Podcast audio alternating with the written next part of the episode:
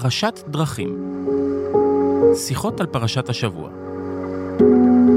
רחל עזריה והרב יוסף גרמון מבית אול אין, הבית של הפודקאסטים.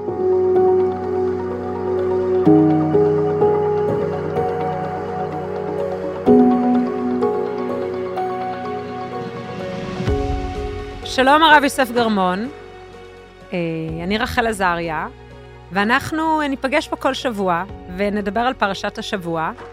אז אה, יוסף, כמו שאמרתי, אה, נקרא לך ככה. אז שלום רחל, באמת כיף ואני מתרגש להתחיל את המסורת היפה הזאת. אני רוצה להתחיל ולהסתכל על ההתחלה של הפרשה, ואחר כך, כמו שאמרת, אתה תציג קצת על ברית בין הבתרים. וההתחלה של הפרשה היא בעיניי, היא פשוט יפהפייה.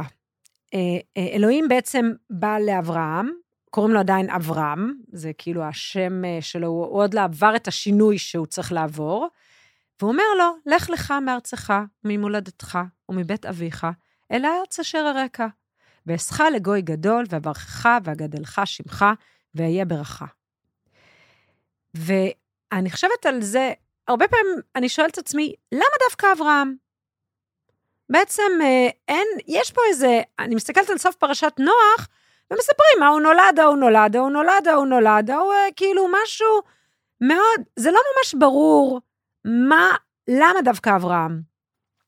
ותמיד, בגלל שהטקסט, כמו שאמרנו, יש המון המון המון דרמות שקורות במעט מילים, אז הרבה פעמים אני שואלת עצמי, מה לא כתוב פה? ויכול להיות שהיו כל מיני אנשים אחרים, שאלוהים בא ואמר להם, אה, לך לך מארצך, ואמרו, אה, לא. עכשיו לא מספרים אותם בכלל, כי זה לא חשוב לעלילה. אבל העניין הזה שבעצם בן אדם מסוגל לומר לעצמו, אני אהיה שונה. כולם סביבי לא מונותאיסטים, לא מאמינים באל אחד, ואני אהיה שונה. עכשיו, זה לא רק שהם, הם, אני אהיה שונה מהם, אלא אני בעצם אשנה את המציאות, אני אעזוב אותם, אני אלך למקום אחר, אני אהיה שונה מהחברה, אני אתחיל משהו חדש. יש בזה, מצד אחד זה קצת מפחיד כשאני מספרת את זה, מצד שני, יש לזה המון המון כוח. העובדה שהעם שלנו הוא עם שמסוגל להשאיר דברים מאחורה, בעצם זה הסיפור שלנו, השארנו את מה שאנחנו רגילים אליו מאחורה, והסתכלנו קדימה. עכשיו, יש פה גם את העניין האינדיבידואליסטי, שזה בעצם, זה כמו פתאום קם אדם בבוקר ומרגיש כי הוא עם. זה בדיוק מה שקורה לאברהם. הוא קם בבוקר, הוא מרגיש שהוא עם, והוא מתחיל ללכת, הוא הולך מביתו. הוא מתחיל משהו חדש לחלוטין. וגם, יש פה את ה, גם את העניין האינדיבידואליסטי, וגם את העניין של העם שלנו הוא עם שיודע איך לקום ממה שיש לדבר חדש. אנחנו עם שרגיל לחשוב על העתיד. אנחנו גם, עכשיו, זה כאילו מדהים, כי זה כאילו איזה פרשה שהיא כתובה, שיש כאלה שקוראים אותה ויש כאלה שלא קוראים אותה, אבל זה מדהים איך זה ה-DNA של העם שלנו, שאפילו כל השירה העברית מלאה בטקסטים של להסתכל קדימה. אה, מחר, אולי נפליגה בספינות, אה, אה, אה, המבט קדימה. בשנה הבאה, בדיוק, אני ואתה נשנה את העולם, יש לנו משהו מאוד חזק של אנחנו יודעים להסתכל על העבר, לשים אותו ולהסתכל קדימה. אפילו ההמנון הלאומי שלנו, התקווה, זה כאילו, לנו, אנחנו עם שיודע להסתכל קדימה, לחפש את התקווה, אמ, ו- ואני כל הזמן חושבת שיש פה משהו מאוד מאוד חזק שמתחיל ממש מהרגע הזה שבו נהיינו עם, כי באמת אנחנו נפרדים מהפרשות האוניברסליות, פרשת בראשית ופרשת נוח הן שתי פרשות מאוד אוניברסליות, אה, מספרות את הסיפור של העולם, אין עדיין עם, ובעצם זה הרגע שבו אנחנו מתחילים את התהליך הזה של להפוך להיות עם, וההתחלה של התהליך זה שאנחנו עוזבים משהו מאחור ומסתכלים קדימה אל העתיד, ושאנחנו מסוגלים לשנות העולם, אנחנו מסוגלים לבחור את הדרך שבה אנחנו נחיה אה, גם כפרטים וגם כעם. אה, וזה זה כאילו ה-DNA שלנו. אני, סליחה, אני מתרגשת. אני ארשה לעצמי רגע. כשאת אומרת את זה, כשאת אומרת את זה, זה מתחבר לי יפה מאוד עם מה שאלוקים אומר למשה, משה שואל אותו לפני היציאה ממצרים, במפגש הראשון שלהם, משה שואל אותו, מה השם שלך? תן לי איזה שם, איך אתה מופיע בפייסבוק, איך אז אלוקים אומר לו, אהיה, אהיה אשר אהיה, אהיה, מה זה אהיה? אהיה זה שם עתיד. מה, אלוקים אומר לו בעצם, אני אלוקי אברהם, יצחק ויעקב, אני אלוקים של העבר, אבל אם אתה רוצה לצאת ממצרים, דבר איתי מה אתה רוצה להיות, אל תדבר איתי מה היה. הרב סולובייצ'יק קרא לזה ברית גורל וברית ייעוד. אנחנו לא יכולים כל היום לחיות בגלל שהרגו אותנו בעבר ורמסו אותנו, אם זה הקוזקים או, אה, או, או הממלוכים או המוסלמים או הנוצרים. אנחנו חייבים לדעת גם מה הייעוד שלנו לעתיד. כמו שאת אומרת, בעצם ללכת עם הפנים קדימה. הלך לך זה, זה כל כך אה, חשוב שנמשיך לשמוע את, המשפט הזה. עם ישראל חי בהיסטוריה אה, ב-116 מדינות. אני עד היום הייתי ב-114 מדינות, מנסה לחבר את כל הזה, עוד לא הגעתי לכולם, אבל אני רואה איך עם ישראל בעצם, תמיד מדברים שזכינו בפרסי נובל ועשינו כל מיני המצאות ששיפרו את העולם, ובאמת עשינו. אה, אני לא מדבר רק על העגבניית שרי שעשינו אותה הרבה יותר קטנה וגבינו עליה פי שתיים או פי שלוש, אני מדבר כללי. ווייז, ווייז. ווייז, כן, היינו 40 שנה אה, מתבלבלים במדבר, אז ודאי שנמציא כזה דבר, אבל אה, זה לא בגלל שאנחנו יותר חכמים, זה בגלל שאנחנו עברנו כל כך הרבה דברים, זה תסמונת של עם נרדף, אנחנו פשוט זזנו ממקום למקום, ניסו להרוג אותנו בכל מקום, אה, זה, פשוט היינו חייבים להמציא את עצמנו מחדש כל פעם, היינו חייבים את הלך לך הזה. אני חושב שה... ואשכה לגוי גדול ואברכך וכל הברכות האלה, זה לא שאלוקים מברך את אברהם, אלוקים פשוט אומר לאברהם, אם אתה תלך, זו תהיה התוצאה, אם אתה תשתנה, אתה תראה, כרגע אין לך ילדים, אף אחד לא מכיר אותך, אין לך כסף, אין לך כלום, רק מריבות מול הגר ושרה, אין לך כלום בחיים. תלך, ת, תשתנה. אם אתה לא תשתנה, לא יהיה כלום. אז נכון שבירכתי אותך ואמרתי לך שיהיה לך תרץ ישראל וגוי גדול והכל, אבל אם אתה לא תתחיל ללכת, לא יקרה לך כלום. תתחיל להשתנות. שמתי לב שמסביב לקו המשווה, אה, זה המדינות הכי עניות בעולם, אקוודור, קולומביה, מלזיה, פיליפינים, כל מיני מדינות עניות. ולמה? כי זה המזג אוויר לא משתנה. אז זה אה, משפיע על האנשים, הם לא משתנים, הם לא יכולים לקבל שינויים. מי שלא יכול לקבל שינויים, כמובן שיש עוד פקטורים חיצוניים, אבל מי שלא יכול לקבל שינויים, לא יכול להגיע להצלחה. אה, אם ניקח את זה לחלק המדעי, בביולוגיה בעבר, אז גם ההומו ספיאנס ניצח את הנינדרטלים והכל בגלל שהוא יכל להשתנות. ולמה? כי אנחנו היחידים שנולדים הרבה לפני הזמן, בגלל כל מיני סיבות ביולוגיות. ולכן הילד נולד, הוא לא יכול לדבר, לאכול, ללכת, לא כמו שור למשל, איך שהוא נולד הוא כבר אה, אה, יכול, אה, מוכן להיות אה, באולימפיאדה. אז אנחנו לא מוכנים, אנחנו נולדים לא, לא אפויים, אבל זה גם החלק הטוב שלנו. אנחנו יכולים לחנך את הילדים, לשנות ולהשתנות. וזה בעצם מה שגרם להומו ספיאנס לנצח ולהשתלט על העולם, אבל זה גם מה שגורם לנו היום להצליח. הלך לך זה ציווי לא רק של עבר, זה הווה מתמשך. אתה יודע מה מדהים בעיניי במה שאתה אומר? אני חושבת על ה... בתקופת הקורונה, איך אה, הרגשנו שאנחנו כאילו עם חדשן, יש לנו משהו, לא רק בקורונה, באופן כללי, אנחנו רואים את עצמנו כעם שהוא מאוד חדשני. גם אנחנו יודעים שהכלכלה הישראלית נשענת הרבה מאוד על ההייטק. אה, ובהייטק, אם אתה לא חדשן, אתה לא קיים. כאילו, זה האירוע. ובאמת, אה, אה, בעצם אתה בעצם אומר שזה, הלך לך, הסיפור הזה של לך לך, שאתה חייב לזוז, שאתה חייב לנדוד, שאתה חייב להסתובב, שאתה חייב להיות מסוגל להניח אחורה, מאחור, את מה שהיה, ולהסתכל קדימה. אז אני דיברתי על, ה, על, ה, על התרבות ועל הספרות, וגם על הסיפור הגדול שלנו, הציוני, ובכלל, היכולת שלנו לקום מתוך ההריסות ולבנות את העתיד, אבל בעצם כשאתה דיברת, חשבתי על זה שזה בעצם הרבה מאוד, גם הסיפור של הכלכלה שלנו, זה בעצם היכולת לשים, לומר, אוקיי, זה העולם, ככה אנחנו מכירים אותו, הבנו, בואו נשים אותו שנייה אחורה, ועכשיו בואו נסתכל קדימה ונעשה את הדבר הבא.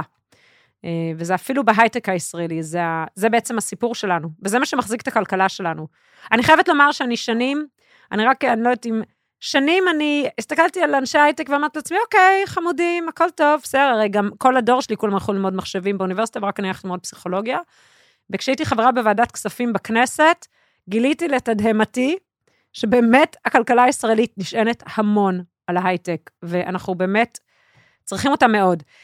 אמ, אז הנה, וזה הכל מלך לך. אמ, אבל תראי, פה, פה יש גם סכנה. פה יש גם סכנה שבעצם אנחנו אוקיי, אז אנחנו הולכים ממקום למקום, וגם סבלנו הרבה, והשאלה למה כל זה, וכאילו, האם בשביל להיות מוצלח חייבים באמת אה, להיות עם נודד, להיות, אה, הרי עם נודד זה בכלל אה, קללה מהברית החדשה, אה, היהודי הנודד. אז האם, האם באמת זה קללה או ברכה? ואנחנו רואים את זה בפרשה בהמשך, בברית בין הבתרים, שאלוקים בעצם משם הוא אומר לאברהם שהוא בוחר בו, ואיכשהו נולד המושג של עם נבחר, שלצערי לפעמים הוא בעצם uh, מתפרש בצורה לא נכונה ואפילו מביא לסוג של עליונות מסוימת שמתורגמת אחר כך לאנטישמיות. זאת אומרת, רגע. יש הרבה סיבות לאנטישמיות, אבל זו אחת מהן לדעתי. רגע, בוא קודם תספר קצת מה קורה בברית בין הבתרים. אוקיי, okay, האמת, סיפור מאוד, אה, מאוד מעניין מה שקורה שם, כי בעצם לאברהם יש איזו אפלה מסוימת, הוא רואה חושך, זה אה, אנחנו נבין שהוא בעצם אה, רואה את העתיד, אה, איכשהו עברה, אלוקים מנסה להראות לו מה הולך לקרות, כמובן שיש שם איזה, איזה תהליך של כל מיני קורבנות, שהוא לוקח לו את, ה, את הציפור, ו, ויש שם כל מיני פרשנים שבעצם מדברים, כל, שכל חיה שם בברית בין הבטלים, שהם בעצם חותכים אותה לשתיים, יש לה איזשהו קשר, עגלה משולשת, עז משולש, אייל משולש, גוזל, כל מיני דברים שאני אגיד לך את האמת, אני לא בדיוק מבין אותם בהיבט של היום, זאת אומרת, אה, הסוג של הקורבנות פעם, הפולחן של פעם, אבל יש לזה איזשהו קשר לשם גם. יש מצד אחד שמש, השמש באה, וזה יכול להיות גם להתפרש אה, גם כשקיעה, בעצם נכון שיש אור גדול, אברהם, לך לך ואתה הולך לעשות אור גדול בעולם, אבל תדע לך, והנה אימה חשיכה גדולה נופלת עליו. בעצם יש פה גם חשיכה גדולה שהולכת להגיע, ואז אלוקים אומר לאברהם את המשפט, ידוע תדע כי גר יהיה זרעך בארץ לא להם, ועבדו ועינו אותם ארבע מאות שנה. אז נכון שהבטחתי לך שאתה תהיה גוי גדול ואתה תהיה מפורסם, ואני אעשה אותך ויהיה לך הרבה ברכה, ואתה, וכולם יתברכו בך. עכשיו זה מאוד מעניין, הייתי פה במיאמי בכנסייה אוונגליסטית מאוד גדולה, באמת עשרות אלפי אנשים שהגיעו אה, לאירוע שעשינו בעד ישראל. ואמרתי להם את המשפט הזה, אמרתי להם לפני כמעט 3,800 שנה, יצא איזה זקן מאיזה מקום ו... והוא התחיל ללכת, ושאלו אותו לאיפה אתה הולך? והוא אמר להם אני הולך להעיר את העולם ולקבל אה, ולהיות העם, העם הנבחר. אז כולם צחקו עליו, אמרו לו אתה הולך להעיר את הקבר שלך, אתה הולך למות, הוא עוד מעט בן 75 כבר, אתה, כאילו לאיפה אתה הולך? וכולם צחקו עליו, אבל היה אחד שלא צחק וזה היה אלוקים. ושאלתי אותם, את הציבור, שאלתי אותם, תגידו לי, אתם יכולים להגיד לי שם של אחד מפורסם מאותם ימים, איזה, איזה מלך, איזה, אפילו איזה חבר מפלגה כלשהי, איזה עשיר מסוים, איזה איש חכם. אנחנו לא מכירים אף אחד משם, אבל את אברהם אתם גם מכירים.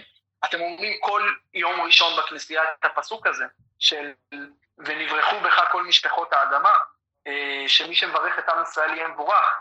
האהבה לישראל בהרבה מאוד מקומות בעולם, אפילו שמיות, מגיעה מהפסוק הזה. זאת אומרת, אמרתי להם, תראו מה זה, עברו 3,800 שנה, אנחנו לא זוכרים אף אחד, ואת אותו זקן שיצא, אנחנו זוכרים. זאת אומרת, יש אור גדול, אבל אנחנו גם יודעים שבדרך לאור הזה, בדרך לברכה הזאת, עברנו הרבה, עברנו הרבה חשיכה, וזה מה שהוא רואה. אה, אברהם אבינו, בעצם אלוקים מראה לו את תהליך אה, של ההיסטוריה שלנו גם, שלא הכל ורוד, לא הכל הולך להיות טוב, יש דברים שהולכים להיות רע. נכון. ו- וזה, וזה לא קל. ואתה יודע, אני חושבת שהעניין הזה שהוא אומר לו, אני הרבה, הרבה שנים הסתכלתי על זה, על העניין הזה שהוא אומר לו, שהילדים שה, שלו, הצאצאים שלו, הולכים לסבול. ואני חושבת שאנחנו תמיד, משהו בהורות, אנחנו הרי רוצים שלילדים שלנו יהיה טוב. וזה משהו מאוד uh, טבעי ב- ב- באנושיות שלנו, בסדר? שאנחנו ממש, אנחנו יולדים ילדים ואומרים, נכון, תמיד היו אומרים, עכשיו כבר לא אומרים את זה, אבל פעם היו אומרים, כשתגדל כבר לא תצטרך, כבר לא יהיה צבא, נכון? היה מין תקופה כזו שאמרו את זה בחברה הישראלית, או מין, תמיד... אה, השיר של יורם גאון. כן, נכון. הוא הבטיח לזה שתהיה המלחמה האחרונה, נכון, נכון, ומין תקווה שהעולם יהיה טוב יותר, ואנחנו יולדים ילדים, ותמיד יש איזה מין... אה, והוא בעצם, הוא יודע שהוא ילד ילדים, והוא יודע שהם הולכים לסבול. ועבדו, ועינו אותם, ועבדו ועינו אותם 400 שנה! כאילו, זה נורא, זה נורא. ואני הרבה שנים, כאילו חשבתי על המשפט הזה שהוא בעצם יודע את זה, מה זה להסתובב בעולם כשאתה יודע שהולך להיות רע. ולי זה התחבר גם הרבה ל... יש כל מיני, אה, המשפחה של אה, סבא וסבתא שלי ברחו מגרמניה לפני השואה, ויש אה, כל מיני תמונות של המשפחה שנשארה, ו, ו, וכל מיני סיפורים על זה שהם הם באיזשהו שלב ידעו שהולך להיות רע, ואנשים המשיכו את החיים למרות שהם ידעו שתכף הולך להיות רע. ותהיתי איך אנשים ממשיכים לחיות את היומיום כשהם יודעים שעוד מעט יקרה משהו רע. גם, נגיד גם תקופת ההמתנה במלחמת ששת הימים, לפני מלחמת ששת הימים, וגם התקופה סביב ה... השביעי באוקטובר וכל התקופה הזו, כשיודעים שהולך להיות מבצע בעזה ו- ומלחמה, ו- ואני חושבת על, ה- על החוויה שלה, אנחנו צריכים לעשות את זה תקופה, אבל אברהם חי כל, את כל החיים שלו בידיעה שהולך להיות רע, והוא פשוט צריך להתמודד עם זה, שהוא יודע שהולך להיות רע. והוא, והוא עדיין ממשיך, מצליח, כן, הוא מצליח לחיות חיים מלאים, זה, זה, זה קטע די מטורף. את כל כך צודקת, שעד שיש פרשנים שאומרים שלכן מהרגע של ברית בין הבתרים, מתחילים לספור 430 שנה, ובעצם מהרגע של לידת יצחק, מתחילים לספור את ה-400 שנה של השיעבוד, כי הכאב על מה שהולך לקרות הוא לא פחות רע מהשיעבוד, ולכן בעצם ה-400 שנה מתחילים להיספר ברגע שאברהם רואה, הנה, הבן שלי נולד, הנה, הנה זה מתחיל להתקיים, כל הנבואה הזאת, והוא מתחיל לחשוש, ומאז בעצם מתחילים לחשב לו את השיעבוד, וזה באמת נורא קשה מצד אחד. מצד שני, ואני אומר את זה גם מחוויה אישית, כי אני אה, נחשב מנהל זק"א גם באמריקה הלטינית, ואני הייתי בקיבוצים בימים הראשונים, אה, ראיתי את הזוועות, וגם אחרי זה היינו עם החיילים, גם בצפון, גם בדרום, ויודעים שיכול להיות רע, יודעים שאיפה שהם הולכים, והמלחמה, אף פעם זה לא מקום טוב, מצד אחד. מצד שני, אני ראיתי גם אצל החיילים, גם אצל האנשים את התקווה הזאת, הנה ההזדמנות שאולי עכשיו אה, נעשה משהו כדי שיהיה לנו יותר טוב לילדים שלנו. זאת אומרת, אה, נעבור איזה שלב קשה, יהיה, יש קושי, אה, אבל אנחנו נעבור את זה בשביל משהו הרבה יותר טוב, בשביל שנוכל לעשות. המסגור הזה, הפסיכולוגים האלטרנטיביים, החיוביים, ויקטור פרנקל, מרטין בק וכל מיני אחרים, קוראים לזה למסגר מחדש בעצם את מה שקורה לי. אני יכול ללכת לרופא שיניים, אני יודע שהולך לכאוב, אבל אני יודע שאם לא יהיה לי הרבה יותר כאב, ואם אני אעשה את זה, אז בעצם אני מרפא את עצמי. איכשהו אברהם לוקח את הכור ההיתוך הזה של מצרים אה, למקום ש... ו, ו, וזה מה שהכי מעניין אותי לדעת, ואנחנו מדברים ביחד פה, וגם אה, אנחנו רוצים שגם אה, כל מי שישמע את זה בעצם, לשמוע את התגובות שלו על זה, איפה בעצם אה, אברהם, איך הוא מצליח למסגר את זה מחדש, או מה התוכנית בעצם של אלוקים, למה חייב להיות במצרים ולסבול כל כך הרבה בשביל להיות עם נבחר, ומה זה נותן לי. ופה הנקודה הכי חשובה, שלדעתי, הייתי פעם באל סלבדור באיזה אירוע, והגיע איזה ראש עיר שם, והוא נשק לי את החליפה, והוא אמר לי, אתה עם העם הנבחר. אז אני לקחתי לו את החליפה וגם נשקתי אותה, ואמרתי לו, גם אתם העם הנבחר. הוא היה בהלם. אמר לי, מה, איך יכול להיות? אמרתי לו, רגע, אתה פה בעולם, נכון? אם אתה פה בעולם, אלוקים בחר בך למשהו. יש לך תפקיד, כמו שלי יש תפקיד, גם לך יש תפקיד. אין, אין פה בן אדם שהגיע סתם. אין כזה דבר סתם. אה, פעם אחת באיזה דיאלוג בין דתי, עשינו באלבניה שנה שעברה, אז אה, היה שם איזה שייח, הוא אמר, אתם יודעים מה המקום הקדוש בעולם? אז כל אחד אמר משהו אחר. ואז הוא אמר, המקום בו נולדת. אלוקים שם אותך שם, אז אתה נבחרת, אה, ובשבילך זה המקום הכי קדוש. אנחנו לפעמים אה, מתווכחים על כל מיני דברים ושוכחים מהדברים הכי פשוטים. אבל העם הנבחר, המושג של עם נבחר זה לא בגלל שאנחנו יותר טובים, ולא בגלל שהגענו מדם כחול, כי לא הגענו מדם כחול, כי בדיוק הפוך, אנחנו האנטיתזה של כל הדם הכחול הזה, אנחנו הגענו מדם של עבדים, מה, מהמקום הכי נחות, ודווקא בגלל זה אנחנו עם נבחר, אה, הדבר הראשון שלדעתי הוא עם נבחר, להראות לעולם את התקווה, איך אפילו עם של עבדים יכול להגיע למקום מאוד מאוד גבוה, ובעצם לרשת את הארץ המובטחת שלו. זאת אומרת, לכל אחד יש ארץ מובטחת, לכל אחד יש מקום שהוא צריך להגיע אליו, אבל היוונים, המצרים, הרומאים, הרב זקס שכולם בנו ארכיטקטורה מאוד מאוד גדולה, אם זה היה מקדשים או זיכרות או, או תיאטראות או פירמידות, לא משנה מה, תמיד זה היה מאוד גדול. כי הם האמינו שככל שאתה יותר גדול, אתה יותר מתחבר לאלוקים, כי אלוקים גדול. אבל פה בעצם אלוקים במצרים אומר בדיוק הפוך. אני מברך את ישמעאל, אני מברך את עשיו, ואנחנו רואים את זה בפרשות, אבל אני לא שוכח גם את הקטנים, גם את הכי קטן. עם ישראל הוא לא עם נבחר כי הוא גדול, לא מרובכם, אומר משה רבנו אחרי זה לעם ישראל, בחרתי בכם. לא, דווקא בגלל שאתם הכי קטנים, וקראנו בהפטרה של שבוע שעבר, הנה עם בזוי, אנחנו היינו בזויים, אה, ראינו את זה גם השבוע, אנחנו קוראים את זה על האלוקים שהוא אומר שעם ישראל הוא כמו עפר מצד אחד, מצד שני הוא כמו כוכבים. עפר כולם דורכים עליו, כוכבים הם נמצאים למעלה, הם מאירים, אז מצד אחד כולם דרכו עלינו, אבל כשדרכו עלינו ידענו להתאחד כמו עפר. אבל לפעמים כשאנחנו מאירים ומגיעים לשלב של הכוכבים, לפעמים אז אנחנו נפרדים מדי. ואנחנו רואים את זה לצערנו לאורך ההיסטוריה, אה, וראינו איך תמיד כשהיה לנו טוב, אה, לא הערכנו את זה והפסדנו את זה. ואז כשנהיה לנו רע, ידענו איך להתחבר שוב. לכן בגלות מצד אחד תמיד דיברו על עם הנבחר, לתת, אה, להעלות את המורא לעם. אתם עם הנבחר, אל תדאגו, יהיה לכם תקומה, וזה בעצם עובר את העם, הנה, יש לנו תפקיד. אבל ברגע שהגענו לגאולה, לארץ ישראל, אסור לנו לשכוח את נקודת האיזון של תזכור את יציאת מצרים. כל הזמן מזכירים לנו את יציאת מצרים בתורה, בלי סוף. אל תאכל זה כי יצאת ממצרים, אל תלבש שעטנז כי יצאת ממצרים. Uh, האמת ש, שיוסף, יש בזה משהו פשוט um, מאוד יפה. בעצם דיברנו בהתחלה על זה שמה שהעם שלנו יודע לעשות, או הסיפור, ה-DNA שלנו, שאנחנו יודעים להסתכל על העתיד, ובעצם לעזוב את העבר, ולשים את העבר מאחורינו. ובהמשך הפרשה, זה הלך לך, ובהמשך הפרשה, בברית בין הבתרים, יש פה רגע שהוא מעורר אימה, כי אתה אומר, אנחנו יודעים, אנחנו בעצם מבינים ש-400 שנה, הילדים שלנו והנכדים שלנו הולכים ממש לסבול.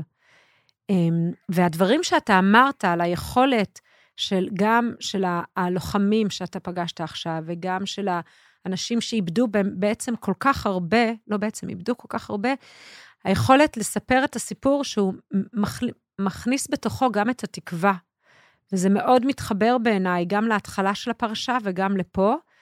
אמ, ו, ועל הקושי שלנו לגדל ילדים בתוך ידיעה שהולך להיות קשה. מצד שני, היכולת שלנו כבני אדם לעשות את המסגור הפסיכולוגי הזה, ו, וזה היכולת שלנו גם כעם, לדעתי, סיפור של העם שלנו, של לקום, להרגיש כמו עם ולהתחיל ללכת ו, ולייצר את ה... את החוויה ואת התקווה ואת הידיעה שאנחנו כן נצליח מתוך זה לעשות משהו גדול ומשהו טוב. אמ, ו, ו, וזה זה, זה בעיניי אחד הסיפורים הכי יפים של הפרשה.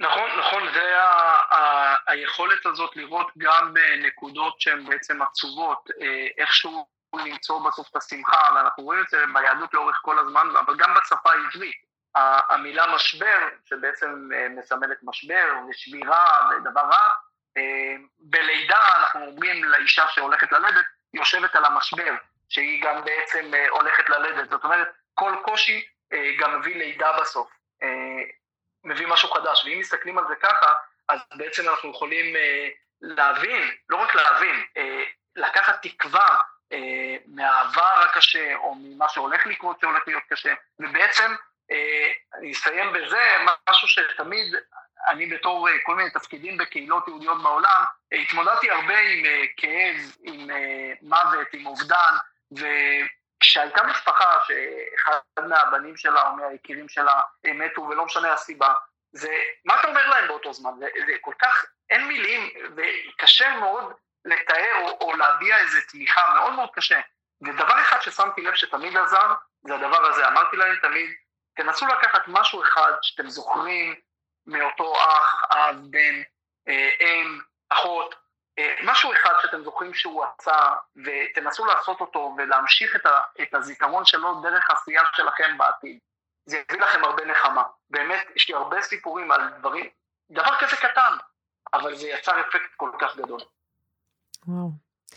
אז, אה, אז אני מאחלת לנו שניקח מתוך הפרשה הזו, פרשת לך לך, את היכולת אה, לשים מאחור דברים קשים, להסתכל קדימה עם הרבה תקווה, לדעת שגם אם יהיה קשה, אנחנו נצליח לצלוח את זה, ומתוך המשבר לראות את הלידה, ותישארו איתנו, אנחנו נמשיך שבוע הבא לפרשת וירא, ששם באמת קורה רגע הלידה אה, של יצחק, הילד ש... שהולך אה, לערער את אברהם. ועקדת יצחק, והסיפור וה... המאוד מאוד גדול של המערכת יחסים של האבא ושל הבן, וגם של האימא, של אה, שרה. אה, ואנחנו נדבר גם על זה שבוע הבא בפרשת וירא.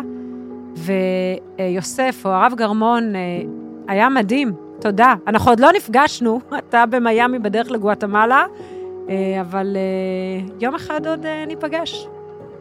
ותודה. אני בטוח, ויצאו דברים טובים. אמן. תודה.